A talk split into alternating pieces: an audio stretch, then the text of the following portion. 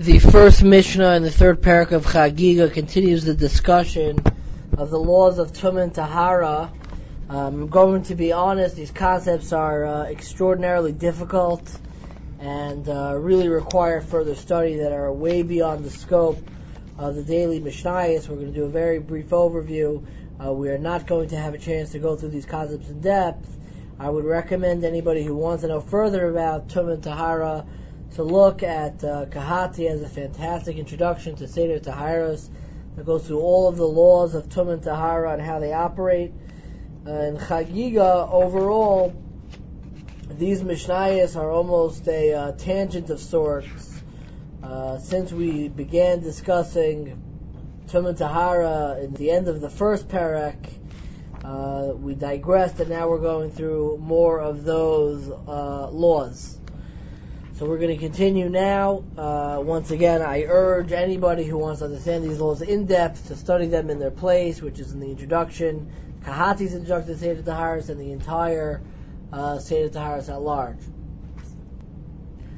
The Mishnah in the first Mishnah, the third paragraph of Chagiga says as follows. It's listing um, many stringencies between the laws of Kodesh, which are the laws applying to uh, items that are actually used in the Beis Hamikdash, like karbanos and sacrifices, as opposed to truma, which is more lenient.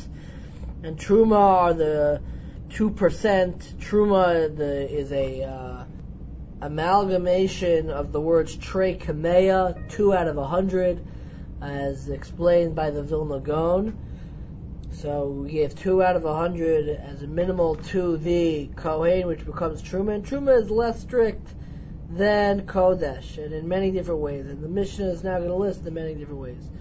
Chomer ba Kodesh mi betruma. The laws of Kodesh are stricter than Truma in the following ways. Which way? Shemat vilam kelim b'toch kelim truma.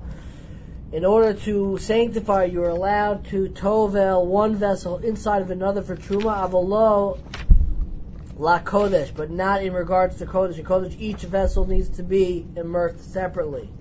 Achorayim v'toch ubeis hatzvita, the different aspects of each vessel, namely the handle, um, and the different way, the receptacle of the of the utensil, the different aspects of the utensil in regards to truma, are all considered separate items. So if one becomes impure, it doesn't affect the rest of the vessel, as opposed to kodesh, the Mishnah have a low ba kodesh. In kodesh, all the item is viewed holistically. So even if one element of it becomes tameh, it prohibits the entire utensil.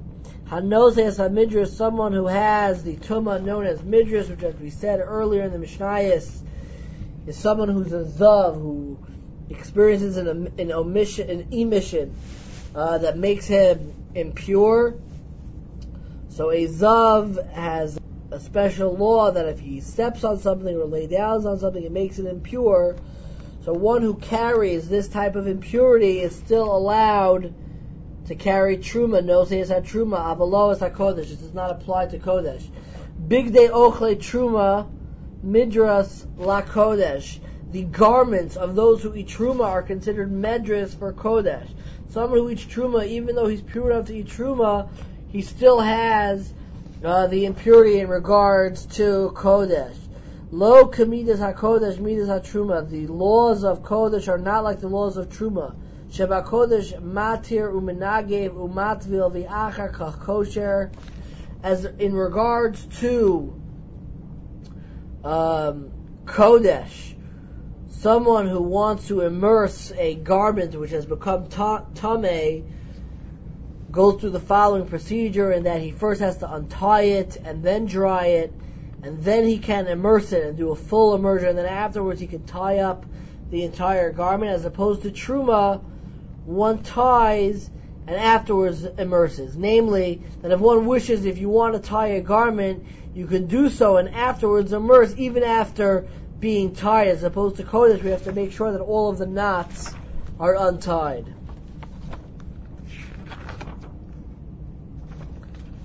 the second Mishnah in the third paragraph of Chagiga continues with the contrast between Kodesh and Truma. It says, Kalim Hanigmarin Betahara, utensils which were completed uh, with purity, Tzrichin Tvila La Kodesh. even though they were completed with purity um, by a, a, a, craftsman, by someone who was made the the um, the vessel with the right intention and was very disciplined himself to remain pure. Nevertheless, it needs to be immersed in order to be used for kodesh, things that are used in the beis hamikdash, and for karbanos, avalola truma. Such immersion is not required regarding truma. Hakli mitzaref ma shebetocho la kodesh, a utensil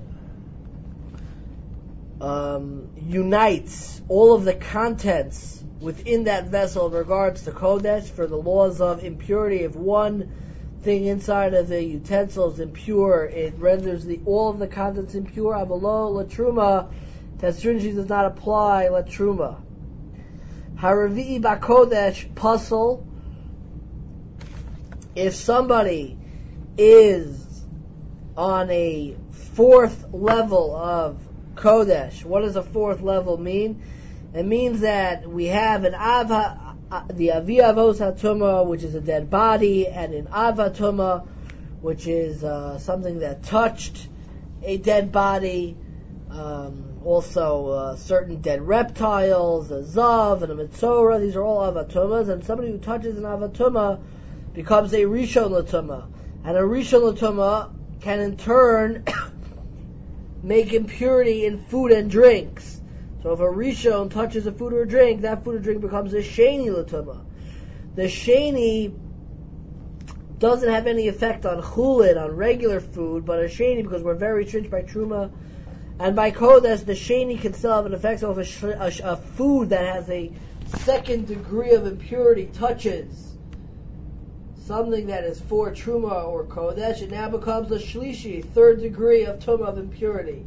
And a shlishi does not make truma. If a shlishi touches truma, something that was on the third degree, if it touches truma, it doesn't um, prohibit it from becoming four. It doesn't create a fourth degree of tumah. That only applies to kodesh. The Mishnah says, in the words of the Mishnah, with that introduction Haravi Bakodesh Pasal, fourth degree can render impurity when it comes to Kodesh, but Vashlishi Truma, Truma only goes up to third degree. Once it's the third degree, the third degree of, of impurity is not going to render a fourth degree of impurity.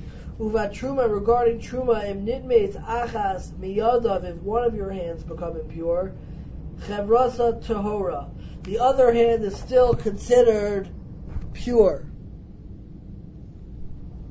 Uva Kodesh Matvil Shtehen. But regarding Kodesh, since it's more strict, you have to immerse both of them. Shayad Matame is Chaverta Kodesh. Because if one hand becomes impure, the other hand is rendered impure as well in regards to Kodesh. Finishes the Mishnah Avalo Batruma.